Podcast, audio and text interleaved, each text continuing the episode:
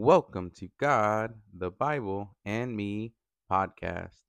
Grab your Bibles and let's read a verse or two, and then we'll talk about it. And let's begin. Hi, everyone. Welcome to another episode. I know, again, this one's a little late. Um, next week, I will do better and I will try to get back on schedule. Uh, just things have been busy and trying to just balance all our lives together. But uh, yeah, so hopefully next week we'll be back on on track, and then these episodes will come out as normal. Uh, let's go ahead and start with our opening prayer, and then we'll get started. Dear Lord Jesus, thank you for another day of life, and thank you for all that you do, Lord. I thank you for your love and your peace and your guidance. And Lord, even though we go through trouble, troubled times and we seek you and we need you, Lord. You are always there. You are always protecting us. And as long as we seek, as long as we go to you, Lord, and we are in your presence, Lord, that your peace will be upon us. Lord, I pray right now for anyone out there who might be going through any issues or problems or concerns or worries or anxieties, Lord. I pray over them. I pray for your love and healingness and your your path of righteousness, Lord. I pray that you give them strength through these tough times, Lord. Um, I also pray for the world and all the issues that are going on right now. I pray that you just be with us and you help us and you and you show us your light, Lord. You show us the path we need to be on and to stay strong and firm and believe in you, Lord, and know and trust that you will guide us through this. In your holy name, amen. All right. So today uh, we'll be reading First Samuel chapter 24, verse 14 and 15. And uh, this one kind of goes with the, the last episode that I did. Um, so it kind of ties in together uh, in the sense because the the last time was about David and him talking to Goliath and saying how how he comes against him against weapons and whatnot, but he comes in the name of the Lord. So the other one was about gaining strength from that and being strong. Now this is another sort of attack that's happening, and and it's it's kind of like it all ties in. So let's go ahead and read this this one, and it's uh First Samuel chapter twenty four, verses fourteen and fifteen, and I'll be reading out of the NIV, and it goes like this. Against whom has the king of Israel come out? Who are you? Who are you pursuing? A dead dog? A flea? May the Lord be our judge and decide between us. May he consider my cause and uphold it. May he vindicate me by delivering me from your hand. So, what's happening here? So, this after David defeated Goliath, and David had many, many victories. Um, there was song and praise to David because he was such a great warrior for Israel. Now, David never did anything against the king of Israel, which was Saul at the time. He always stayed faithful and he always believed that God anointed Saul to be king and he was always going to honor that. He was never going to put himself higher than Saul because God anointed Saul to be king. And David loved the Lord so much and trusted in the Lord that he would never cross that line. So, after all that, Saul became very jealous of David and wanted to kill him because he knew that David was the anointed one, the new anointed one, and that the kingdom was going to be his. And Saul knew this and he wanted to kill David. So he after a while he started pursuing David and trying to get him. And there was many times that David had the opportunity to kill him and he didn't. So here they're they're face to face and David is talking to him and saying, "Who am I that you are attacking?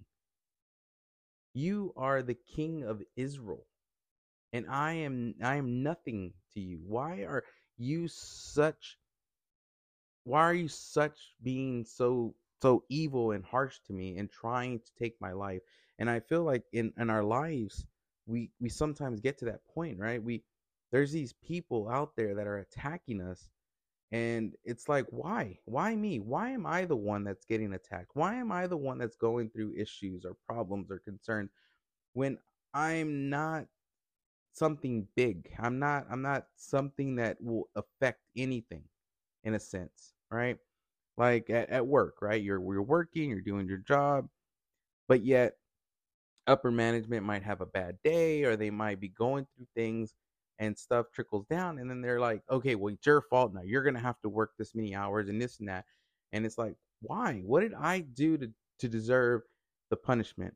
Or it could be like a relationship like you're part of something and something goes on and something's happening and then you are the on the the receiving end of of a situation and it's the same thing. It's like why am i the one at this point? What did i do to deserve this all these things?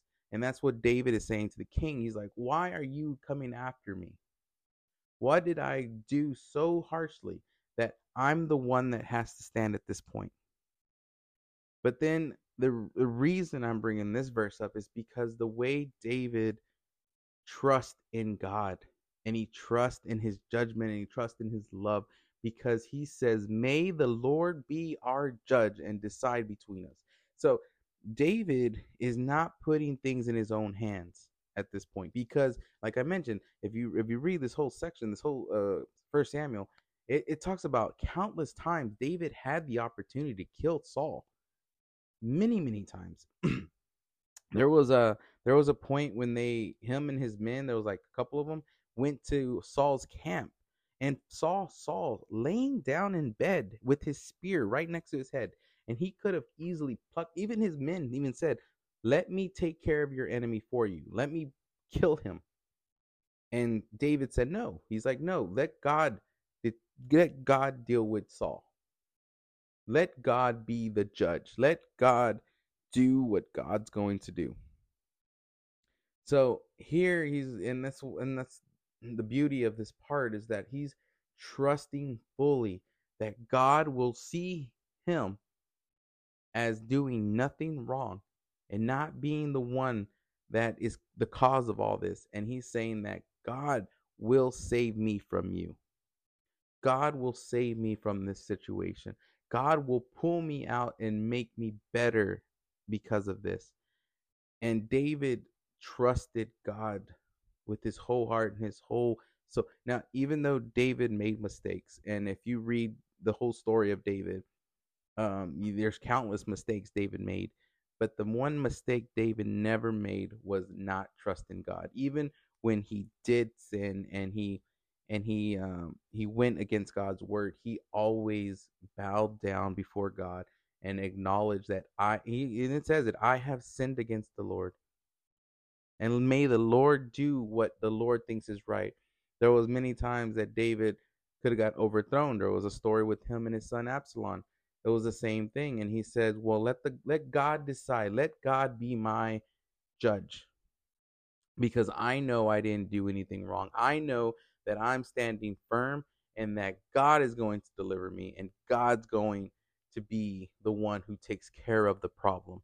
God is the one that's going to stand before and be there for me and help me through this. Even though whatever's happening in your situation, whatever's happening in your life, whatever you're going through, know that if you stand firm in God, then you'll never be left behind. You'll never feel like the world's crashing down on you because God sees you, loves you, and will pull you through. All right, let's go ahead and uh, move into the salvation prayer. If you haven't accepted God, our Lord Jesus Christ, in your heart, this is your chance to do that because accepting God into your heart is basically accepting His love and his free gift and his grace and everything he does. Our Lord came down from heaven, lived a life as a man, showed us his love and showed us how to live, and then died on the cross to wash us of our sins, to be able to cleanse us because there was there's nothing in this world we could ever do. There's not enough sacrifices we can make that can cleanse our wickedness because we are wicked people. And sin is always around us and things against God is always around us. But when you are when you are washed in the blood of our Lord Jesus Christ, then you are cleansed and you are healed and you are set free from the bondage of sin. And our Lord Jesus says, He is the way, He is the truth, and He is the life. And no one goes to the Father except through Him. So if you want to accept Christ, follow along as I pray and truly believe with your whole heart these words. And it goes like this Dear Lord Jesus, I know that I am a sinner, and I ask for your forgiveness. I believe that you died on the cross for my sins, and that you rose from the dead. I turn from my sins, and I ask you to come into my heart and life. I want to trust and follow you as my Lord and Savior. In your holy name, amen. Congratulations if you said that for the very first time and you accepted Christ in your heart because our Lord Jesus Christ died for you, He died for me, and He died for everyone. And He also died for our past, our present, and our future sins.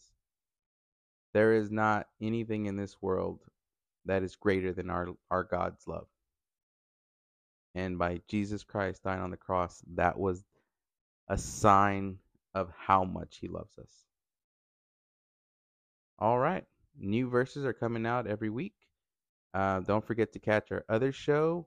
He said, she said, the Bible says what? Every Saturday. It's a show that me and my wife do together. We usually have a topic, we have questions we ask each other, and then we tie in the Bible. It's a lot of fun. Catch us every Saturday uh, for a new episode. You can find both shows on Apple, Spotify, and iHeartRadio, and they're both under God, the Bible, and me. You can reach us at God, Bible, Me podcast at gmail.com. Let us know your favorite verse, or if you have any comments or questions or anything, you can reach us at that uh, email address and we'll get back to you. And also tell us if you gave your life to Christ. Until next time, keep reading.